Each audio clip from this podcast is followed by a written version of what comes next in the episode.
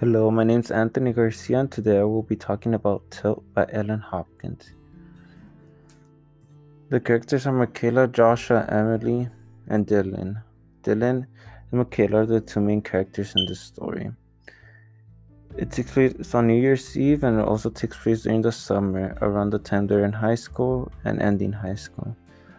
The conflict, I would say, in my opinion, is how Michaela feels seeing Dylan at first sight and how she thinks it's fair love at first smile.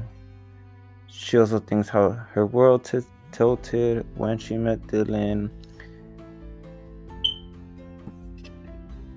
She also felt but she felt like she needed to do things with him, and she felt a certain way that she didn't feel before with her old guy.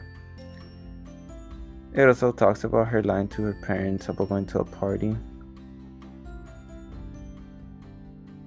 And that's another conflict that's added onto the story.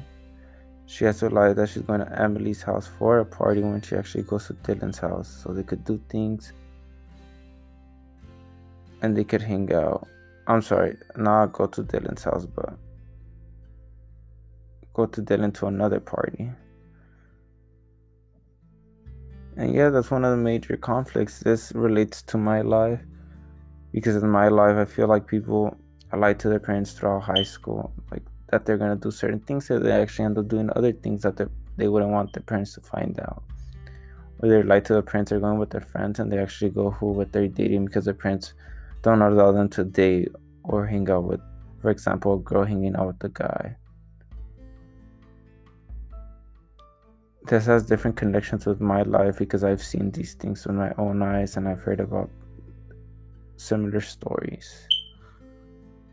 And thank you. This is here's the beginning, and it's episode 1, and this is what I've read so far. That's how it caught my attention, and I think are the main things to be talked about. Thank you.